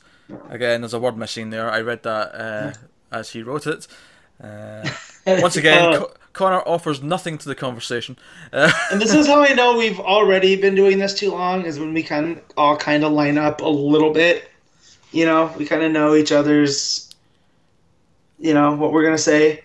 well, also, Connor was upset at this book a little bit because it took uh, Black Magick, a book that he was really, really high on mm, from Rucka and Scott, and it's postponed it until they're done with this arc. So, to hear that he was, you know, praising of this one means that he's come to terms with it finally. uh, hey, I mean, I, I just generally being aligned, they'll just make it all the more fun and shocking when one of us is like, "What the fuck are you talking about, you idiot? You're wrong. Yeah. This was terrible, or this Yeah. was great, whatever." Uh, Yep. That that moment when you know one of us likes Red Hood and the Outlaws, Oh, and and we can ban them. that's not happening. that, that'll just that'll just create the great rift of. Uh, uh, that'll be the red sky. It'll be the crisis of the comics from the multiverse. The. All right, Uh. so that's Wonder Woman. That'll take us on to the Flash issue two by Joshua Williamson and Carmine Di Gia- Giandomenico. Uh, Ah, I just about. Just about. I stumbled a little bit. Uh, so yeah, Flash issue two. Good stuff. I uh, Yeah. Flash being a teacher and having to train someone who's just got all these powers suddenly uh, was a lot of fun to read. I thought it was a little weird because he jumped right into it. He Yeah, was like, "Hey, watch! You can make tornadoes with your hands. Watch! You can vibrate through walls." Well, Like, I got I got that as him being really excited though, because a lot of the uh, sort of narration from him throughout the book is that, you know, maybe like sending off Wally to be with the Titans was something that he kind of Yeah. regrets because he doesn't have the partner anymore, because he doesn't really know New Wally yet that much. yeah, You know, they're, they're not close, so. Like, and again, when uh, August says, "Oh, I'm the Flash's partner," he's like, "Oh, that sounds good." Like, you know, like it's Yeah. sort of theme of the book. yeah. I definitely like the back half more than the front half because I just felt it was weird and like stilted, and you know maybe could have been fleshed out a little bit more. Maybe. you know, it's nothing to kill the book about. It was just like it, it, it felt very Silver Agey, where it's like, oh, you got new powers? Let me show you what we can do. I don't know. I, I kind of liked that just because it Yeah. was so fun and gleeful. You know, like he was just excited to do it. Uh, I, I do like that August knew that Flash was Barry, just like as soon as it it all started to piece together. He's a, and he's like Barry, I'm a detective. Yeah, it's it's like, what I do. yeah, because he gets powers from his struck by lightning. He's like, wait a minute, you were struck Yeah. by lightning like several years ago. Yeah. Putting two and two together here. So Uh, yeah, I definitely like that. And also Wally, since again we talked about it earlier with Venditti, I had stopped reading Flash before he had gotten powers. So I wasn't sure if he had powers because we know he becomes Kid Flash. Um, but here it looks like he wasn't in full control, and then he gets struck by lightning at the end. So is that just going to be the the the you know uh, Williamson's eraser? That we go. Well, this is where the powers come from officially.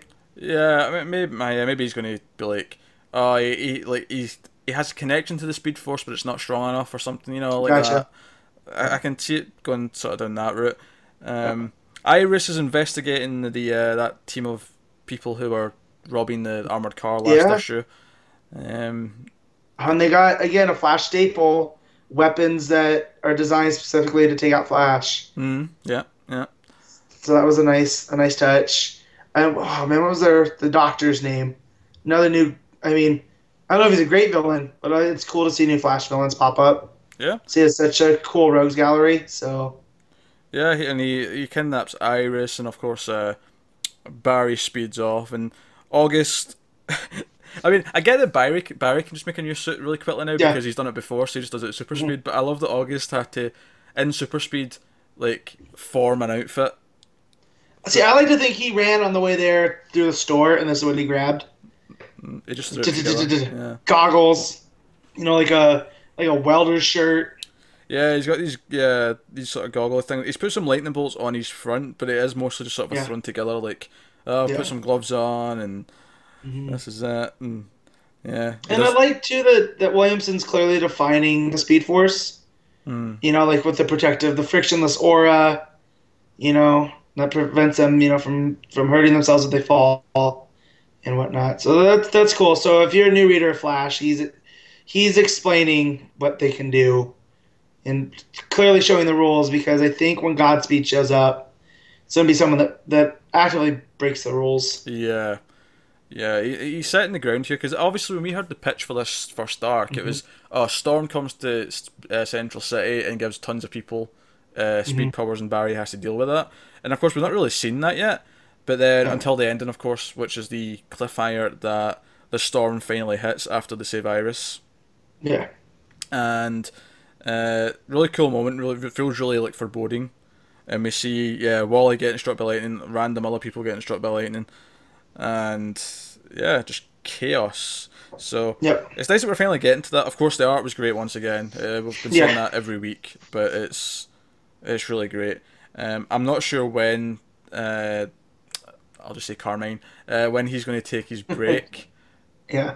so that you know, because obviously double shipping it, I, he, he can't possibly keep up with this, can he? like, Who knows how long ago that they started? I mean, because they announced these teams back in March, so they were already working on them then. And it's, it's been four months, so yeah. you know. Um, no, I thought this was better than issue one. I think it's finding its feet as it goes, Mhm. getting stronger, so that's good. Um, oh, speaking of speed forces, I can feel just a little bit of a, a ginger tingle uh, coming in. Uh, Connor said, "Best issue of Flash yet. Starting to really enjoy the supporting cast, and Barry as a teacher is great." There you go. There you go. Yeah, that's a good point. Actually, the supporting cast has really come together. We've got August, we've got Iris, got new Wally, this new villain, and uh, even he's a he's a little CSI lady that's uh, working with him. I Yeah. can't remember her name, but yeah, look, we're, getting a sense of all these characters. Yeah. And Director saying, not- oh all yeah, yeah, that's right. Yeah, head of police, uh, and Mm-hmm. that, that's one of the things that we said we're missing from New Fifty Two. Is a lot of books just didn't really have supporting cast, so it's really nice to see that that develop. All right, so that's uh, the Flash. That'll take us on to Action Comics 959, written by Dan Jurgens, art by Tyler Kirkham. Uh, that is a different artist from the last two issues, which I think was noticeable. But I did like the art. I thought it was strong. Yeah. Usually I haven't liked what Tyler Kirkham's put out, but this was, I think, the strongest stuff I've seen out of him. And had I known he was at the con I was just at last month, had I known, you know, because I don't stay up to date with the previews like you guys do, the solicits. So had I known he was coming, I would have went and talked to him. I mean- you know, Yeah, even though I do look at the solicits and sort of keep track, like with with, with artists changing this frequently, and like I don't remember all the names. Like I, I, I if you'd asked me last week who was replacing the last artist, I wouldn't have been able to tell you. yeah. Uh, But had I known, because it looked really good. I liked, uh, I liked the good majority of it, and even his Doomsday, and that's a character that I hate and I think looks stupid. But here looked fine. Nah, it looked good. Uh, so there was some complaints from some people that the first few pages were recapping Death of Superman once again. Uh, however, uh, this was from Lois's perspective. It started with Lois narrating, which I thought for me uh, made it worthwhile doing because it went straight into sort of her trying to protect Jon from it. Yep. So I think from her for her character's perspective, it actually aided where she was at right now. Right, because she went through it too. It's not just Clark. Yeah. And so you get, you know, him, what he went through fighting Doomsday, and then here you get what she went through watching the person she loves fight Doomsday. And now it's happening all over again. And it didn't spend that much time doing that. We would revisit Lois throughout the issue.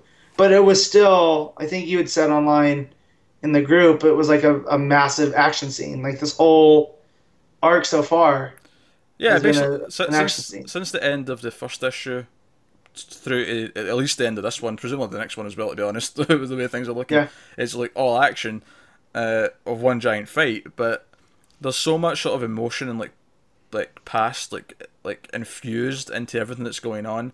Uh, and it cutting away to Jon and Lois really kind of is the heart of what's going on right now Yep. and Jon being worried and like, insisting that he sees what's going on, and uh, you know, I, I want to say, and he, he says like, so Dad fought him before, and he's, she's like, he did. Um, did you see it? Were you there? I was. You know, like just I, I like their interplay between them, Yep. and, and how she's talking to him, uh, Yeah. to get through this.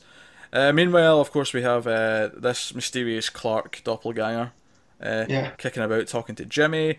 Lex get wrecked at the end of the last issue. It seems. Yeah. Uh, so Superman takes the fight to Doomsday, and really, like he knows he can't fight him like he did before, and this is what makes the fight interesting to me compared to what it would just be if it was just oh he's fighting Doomsday again. He's like, right, I did this last time, I can't do that because that killed me, Right. So I need to think of other ways. I need to think of this. I need to think of that. And he takes him underground, and we said last time that Doomsday employing new tactics as well is quite interesting. And Yep. one thing that really stuck out to me in this one with uh, Superman's narration is that he's like, this isn't their version of Doomsday. This isn't, you know, he's basically saying this isn't the new 52 version of Doomsday. This is my Doomsday. This is the one I fought. How is he Yep. here? How can he be here? So that's interesting as well. Like, who put Mm-hmm. him here? Was this was this Mr. Oz who put him here to test him? Because Mr. Right. Oz, we've seen, we think it's Mr. Oz anyway. He's mysteriously watching him. If so, he has no accountability for human life. Yeah, apparently. Like aye. shoving that monster in the middle of Metropolis again. cl- well, if Mr. Oz is, is who we think it is, then that's that that makes sense because Yeah, I, that's his mo. But yeah, you know, but st- but still, I get that that character doing that before. Here, it's kind of like, well, you know, yeah, yeah, come on. But no, I do like that, and I like that it is Clark trying to think, you know, to to protect everybody in the city and not just have a slug out with him like he did last time, because that's not for all the crap that Superman gets for being boring. I love it when he there's a, a thing that he can't punch, you know. Hmm. And that's like with Doomsday. Yeah, he could, but what good is it going to do? He, you know, he has to use his other abilities here in critical thinking to get through this. yeah. Um, and Lex is a complete dick. He shows up. He get. He's basically he's beaten and battered, but he, he gets like a recharge from the mother box and shows up brand new. Yeah, Um, cheating bastard. Uh, Yeah. and that's what he does. he he gets uh, doppelganger Clark out of harm's way because he was in a Yeah, he was in a rough place, and then he's evacuating people on a bus and all sorts. And Clark or Superman uh, basically lets uh, Doomsday have it with his heat vision, and this is when Doomsday does something very interesting. Doomsday does something smart. That Mhm. up until this point we think Doomsday is just this big idiot, just to, is programmed to fight, can't do anything else. But while Superman's blasting his heat vision, Doomsday breaks a gas line next to him because underground at this point, and Superman's heat vision ignites it and causes a giant explosion that would make Zack Snyder proud. Uh, yeah, but see, unlike Zack Snyder, I felt emotion for this because it wasn't just an empty. Oh, of course, yeah. Yeah, so That's also he didn't do it intentionally. This is this is Doomsday using Superman's powers against him, and it's kind of like a big deal because we, we get to that next page and there's just this giant crater and Superman's just sort of lying in the middle of it, Yep. and everyone just looks shocked. Uh, Mister Oz looks disappointed as well, and uh, Doomsday comes after uh, Doppelganger Clark, and that's how we end for the next issue. Uh, and it teases that next issue is going to have Wonder Woman in it, so we'll see how that pans out. Maybe Wonder Woman sees what's going on, comes in to help. Um, but yeah, Superman uh, oofed. But no, I- I'm having fun with this. I, I think for all the complaints, and this is never at the top of my list of books when we rank them each week.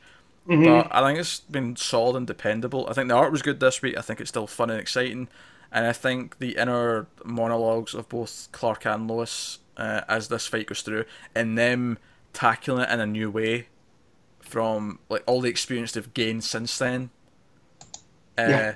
Not only not only is it interesting just from a okay, this is how we have to tackle it differently, but it's interesting in a it really gives us this idea of all the history and continuity that is po- possibly missing elsewhere in DC because of New Fifty Two, like erasing things and whatever else, until we get things back, possibly through uh, fixing what Manhattan's been fucking with. So Yeah. no, no, I enjoyed it. I like it's it's the weaker of the two Superman books, but if this is the weak one, then we're in a fucking great place right now. Well, So, no action, action, good. Uh, oh wait, did you hear that? I hear it. I hear Speed Force. Um, so Connor says action was fun, still enjoying the Lex Soup stuff. Lois and Jon was the best part. I would agree. I, I agree with that, except for the fact that I really like the ending. You know, like, I, th- I think that Doomsday using his smarts to cause that explosion is actually really interesting Yeah. and exciting to me. But I agree up until that point, the the Lois and uh, Jon stuff was the, the best part. Uh, Human Clark remains interesting. Just waiting to see more on it still, though. That's a really bad sentence. Connor, go back to English class. Um, not that I think people should be judged for the way they type on Facebook Messenger, but there's a few things I will not allow. Gotcha. There and there, you know, the, the two different versions Well- of there, there, and there. Yeah, all, all three. Yeah, good point. It tends to be two that they fuck up with, though. The third one tends to be left on its own, Yeah. but whatever. Uh, Well, no, all you have to do is if it if it's they are, just put it in the sentence, and if it doesn't make sense, don't use it. It's not hard, yeah, people. I'll just Edit remem- yourselves. Or just remember the That's right it. one, like I do. but yeah, Yeah. That, let's not go into a tangent of grammar. So if Pete can do it, you can do it. Yeah, exactly. Uh, so that's Action Comics. Let's move on to the final book of the week, and that is Detective Comics 936 by James Tynion IV and Alvaro Martinez. Uh, so artist shift on Detective as well, similar to Action. Makes sense they're both shifting at the same times. Yep. Uh, so I, I, I'm guessing they're doing two issues and swapping around, or is there more than two artists? I'm not sure, but Yeah. Whatever they're gonna do to keep it on time, just keep it up. Yeah, art was still good though. Again, it was a shift that didn't because obviously Eddy Barrows, who was doing the art for the last two issues, was really good. Yeah. Yeah. Um, but I didn't feel like a dip here. It felt like it was still Mhm. um, uh, really good stand-up stuff, and uh, I love this issue. Uh, Yeah. I'll, I'll I'll get right Full to of it. some, uh, full of some nice twists and turns. Full of twists and turns. Great character stuff for Kate Kane, Mhm. uh, which is good. But the story in itself, and I know something that must have excited you, Matt, is the line "They beat Batman." That must have had you cheering. And this is, well, not not exactly because I don't know who this threat is. Like if it's, it's the the the I don't want to call them the the League of Shadows, then it's different, or the League of Assassins, you know. But yeah, no, that's good though. It it shows that Batman's not invincible. Yeah, it, You know? it, sh- it shows that he isn't completely impossible, like to, to take down. Uh, you know, it's, it's essentially an army. So what what I would have loved though, just to give him a bit of a badass moment, is just like a line about how many he took down before they managed to. subdue him. Yeah. You know, like how how many of the soldiers did Batman knock the fuck out before Yeah. he managed to like tackle him and take him down? Uh, but no, that was really cool, and I think that's really interesting from plot stuff. Like, I think it's such a cool plot for this team book. We are setting up this team of Bat family characters. Like, well, what is their big first test? What is the thing that brings them together and makes them a proper team? Someone took out Batman, and they have to save him. Yep. They have to stop the villains that took out Batman. That is like perfect. Yep. And it's a new villain. It's not that that's people. Well, are we gonna burn who it is? Yeah, we Right can, now? yeah. Obviously, the twist in this issue is that it's Yeah. uh, Kate's father, Jacob Kane, who is heading this uh, army of uh, bat-inspired soldiers. Yep. So he's corrupting the symbol of the bat, which is always a good trope in in Batman comics. And uh, I was gonna say it's someone that they're not familiar with, but Kate very much knows who her dad is. Oh yeah, and it's funny because uh, last issue, one of, I mean I really liked the last issue, but one of my slight complaints was there was a scene between her and her father where he talked about how the Waynes were they're all not filth, but you know he was like talking about the Waynes Yeah. and how they'll always be this, they'll always be they'll never have the values that the Kanes do and all that. And I said at Right. the time I'm not sure what the point of that scene was other than just to show Well- the differences. And now I'm like okay right in retrospect, fair Yeah. fair play right fair play. It set this up quite nicely. Yeah. Uh, and obviously, uh, we should briefly mention at least that Kate had a nice conversation with uh, Montoya at the uh, Yeah. start of the. In the beginning, issue. in Montoya, in in great Montoya fashion, she's kind of like, I ain't got time for this. You you know what you want to do. but that, so- again, it's, it's nice to have that history there.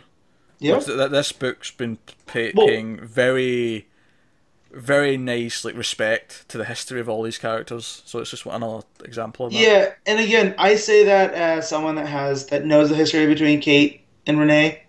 But even if you didn't, you kind of get their relationship right here. It's done in a page, and Yeah. you know when when Renee leaves, you're you're you know what she's about. Um, So So yeah, so going back to the scene where they're talking about how Batman get beat and like uh, Kate and Tim are watching it. I really love this scene because they're sort of like they're almost like they do this thing where they're almost in silhouette as the screen's behind them, mhm. and like the, the lighting like lens flares and all that are going off as it, you know. And I like that because it's like they're engulfed by this impossible situation. It's got a Yep. really nice artistic touch, and even from a character point, I love that Tim's like, well, this is what Batman would do. Like, and he's like, what should we do? And he's like, well, Batman wouldn't want us to do this. Batman would do it this way. He would, st-, you know, and all that. And then there's this great page where the, the panels go into the sort of the panels of the giant screen they're watching yeah, as they're having the conversation. And basically, she ends with saying Batman wouldn't want to do set off the alarm or do any of this or let anyone know that and this. He want to keep it private and controlled. And Tim says, "So what, what? What do you want to do?" And she says, "We need to make some calls." She does the Yep. exact opposite thing Opposite. that Batman would do. Uh, Yep. First of all, this is a really fun page as well. Actually, I love uh, Stephanie waking up from the, the phone call and saying, "Spoiler needs sleep." yep. Spoiler needs sleep, and then even when she walks in, she's giving lip. yeah. She's like, I was just here five hours ago. Yeah, it's, it's great stuff. And then we get a silent page for the silent character of Orphan, Cassandra Cain. Uh, you know, doing our grappling throughout the city in the rain. Fantastic looking page. And she notices the planes and she like, right, okay, something's up. She puts the mask on. She's gearing up to go. Everyone else gets to the belfry and are informed of the situation. And Kate brings in her father as a consultant. Oh dear, that was a bad idea. Yeah. And he monologues and uh, reveals what's going on. That he's got this army trained basically, and but throughout all this, again, this is like giving these characters the respect they deserve. We get a badass scene on the roof of Cassandra Cain taking out some of these soldiers. The team that took down Batman, she's like ripping through and like giving them a new one. She's Well, because when he asks, because there's like a roll call, and he goes, "Well, where's the the mute girl that's a better fighter than Batman?" Mm. And that's that's how he knows her. yeah, So, you know, and she does take a bunch of them out. Like she's not going down, and it takes them blasting her, which I got worried for a minute. You know, like oh man, they're playing for keeps, yeah. and then uh, there's just starts. So And it's a beautiful page of her fighting them in the Yep. rain, really gorgeous, mostly silent. But I love that she's not uttered a single word in all of this book. I mean, it's only been three issues, admittedly, but she's not uttered a single word. And then when one of them says surrender, she says one thing. She says, yeah, no. no, Yeah. and then goes to work. That is so badass. Yep. it's so badass. Yep. This is a throwback again to use that term to the Batman comics I, I did like to read back at the, the mid part uh, of the last decade. So, you know, Batman's a flawed character, and his sidekicks and partners are trying to piece it together. And now it's the hunt for Batman. Yeah. But I remember I'm going to flip this on you and say that Batman's the greatest genius who ever lived because he put this team together because he knew a threat was getting serious. Mhm. So it's almost like this was self-preservation in a weird way. He put trust in Yeah. the people around him, which is Oh, and that's a much different Batman than we got in Snyder's run, who didn't trust anybody, and that's Yeah. what Death of the Family was all about, and and then Endgame and and whatnot. So Yeah, I, I agree. Um, and you know, I mean, obviously, we never really suspect that Kate's going to go with her father, but her father's convinced that you know she's going to come with them. Uh, as you said, Orphan gets taken out after being a complete badass.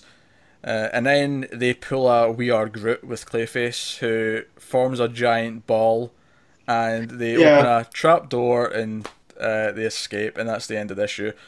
My God, what a fantastic issue! I was yeah, I was in love with this. Uh, it gave so many of the characters great moments, good character stuff for Kate and Well, Tim. and, and Tim, like um, Kate's dad, showing Tim that he's not that great, like knocking him down a peg Mm, yeah, with the computer stuff. yeah, because he he looks down on all of them. Like this is like like Yeah. in a weird way, like all the way back to like Elegy when we first really like knew Kate, Kate's dad and his like militant way of like running the operation. In a weird way, this has been perfectly set up the entire time that he will one day be a villain. Like this, this actually completely makes sense. Like this, This is the best thing I've ever read out of Tynion. And granted, I haven't read that much from him, but like I've read his Red Hood and the Outlaws, and I read part of his Talon book. This is more befitting of, yeah. of his talents, I think. I, th- I think he, I think he said at the WonderCon event that this is the book that he's been wanting to write for years. Like this is something he's Oh. always had in his head, and it's like I feel it. I feel the love. I feel the Like as The as weird as it sounds, because he's one of Snyder's guys, though, that feels very Johnsian in the way that he's setting up, because he's taking stuff from the past and shining a light on it, whether it's Cassandra Cain or or spoiler. Ho- hopefully, this is him coming into his own, and maybe a through experience, but maybe it was also because he's finally getting to play properly with a lot of things. Whereas Yeah, before he was getting given the odd annual of Batman, he would have been given maybe you know uh, one of the writers on the weekly series. He was you know given Talon, but this is he, he got the keys to the kingdom here basically. and, And- and he proved he can handle it. So Yeah, I am so fucking in love with this series right now. Uh, that that this and Superman are like battling for just, and it's a great battle to watch because it's just them trying to outdo each other. Um, Yeah. Like, I'd probably still say Superman's the best book of Rebirth so far, but had had this come out the same week as last week's issue of Superman, I would be struggling to pick like what the favorite was. yeah, luckily they they weren't, so we didn't have to Yeah, it's kind of watch your brain melt. It's kind of it's kind of nice, at least for me, that the two best books are alternating between weeks. That's actually a really nice little touch. Uh, so. I guess with that. Oh wait, hon, Speed Force, I can feel it. Uh, the Ginger is once again uh, honing in from afar. Uh, I'll read this just word for word because he's, he's winning. Tech, more of the same techie goodness. Yeah, that's that's what I said. Techie goodness. Uh, artist change didn't hinder it at all. It continues to be a fun team book. The villain reveal makes perfect sense for this book. I like that it gives a personal connection to the team, especially as the best part of the book is its personal relationships. Anyway, yeah. yeah, pretty much what we were saying, uh, with maybe a bit more emphasis on the, the personal villain, which uh, is a good point. So, Mhm. um, that's the books this week. Man, what a fun episode because we had so much, such a wide variety of books and lots of news to do, and no Connor, just to, as the icing on the cake. Um, he will be back next week though, so don't worry, you won't have to go away from your ginger fix for long. Um, by the way, Matt, did you know that in September in the UK there's going to be Ginger Pride Day? Oh, great! They'll all be in one place for you guys, so do what you need to. well, that was a fucking dark sentence.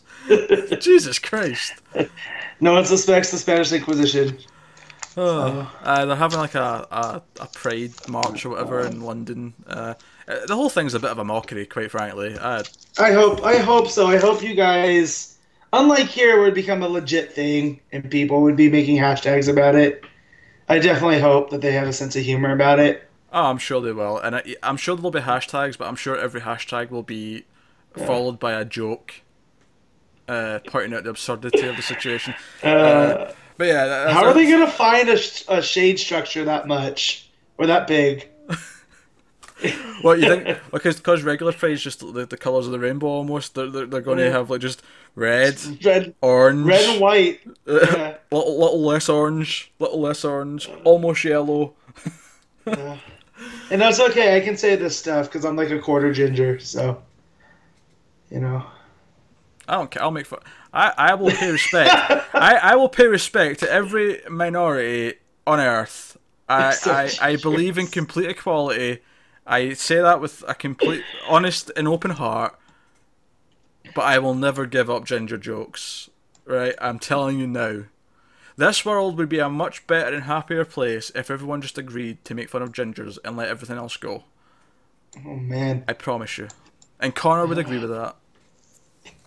would he? He would. Okay. Maybe not, because gingers don't have souls. But Yeah. All right, uh, ratings or rankings or Yeah. whatever we do uh, here. Uh, speaking of which, we'll start with Connors since he's not here, and he did Yeah. give me his ranking. He uh, put Nightwing at number one. Mhm. He then had Detective Comics, then Wonder Woman, and then Flash, and then Action Comics, and then New Superman, and then of course in the last place, Hal Jordan, the Green Lantern Corps, as you would probably expect. I I'll I'll go next. Um, Okay. I've got Detective Comics at number one, and I hate that I've just been swapping between Superman and Detective Comics so Yeah. far. Uh, but you know what? Nothing's dethroned, dethroned them yet for me, so you know what? Challenges are welcome. Um, after Detective, I'm going to go with Flash. I really like Flash um, Okay. this week. And then I will probably go with Nightwing. And then I'll go Mhm. with Wonder Woman. And then I'll go with Action. And then I'll go with New Superman. And then in last place, obviously, Hal Jordan and the Green Lantern Corps. Um, Well, and honestly, though, like after like Hal Jordan, though, like like New Superman up is all pretty gravy. Yeah. Really, you know. So it's Yeah. even though it sounds like New Superman's quite low because I don't have the same attachment to the characters I do the other ones. That was a really good book. Mhm. So hit me, Matt. all right. So my number one spot is Wonder Woman. I just loved this issue, No. And and then Nightwing, another one, and then Detective. All right. So you ready? And then The Flash, Right. and then Action, Right. New Superman, and Hal Jordan. Interestingly, our bottom three were all the same, but I think this might be the first week where all three of us had a different number one pick. Yeah. Yeah. So uh, yeah, and we're getting to that point where we're just going to do like top uh, threes or fives, and then a, a bottom place because we're getting Yeah. you know too many books. Because I think there was seven this week, next week's eight, and then you know, That's it.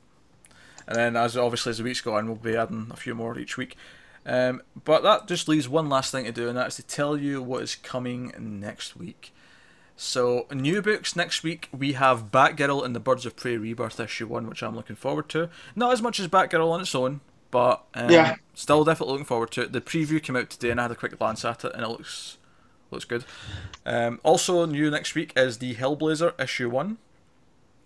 Oh, there's the one I missed. I Yeah. could only find seven, that's because I keep forgetting Hellblazer. Yeah. So- Well, interestingly, that's not a rebirth issue, unless I've just not written it down properly. But No, it is. It says Hellblazer Rebirth on oh, is it? diamond. Okay. Well, in that case, uh, ignore me then. It's a rebirth issue.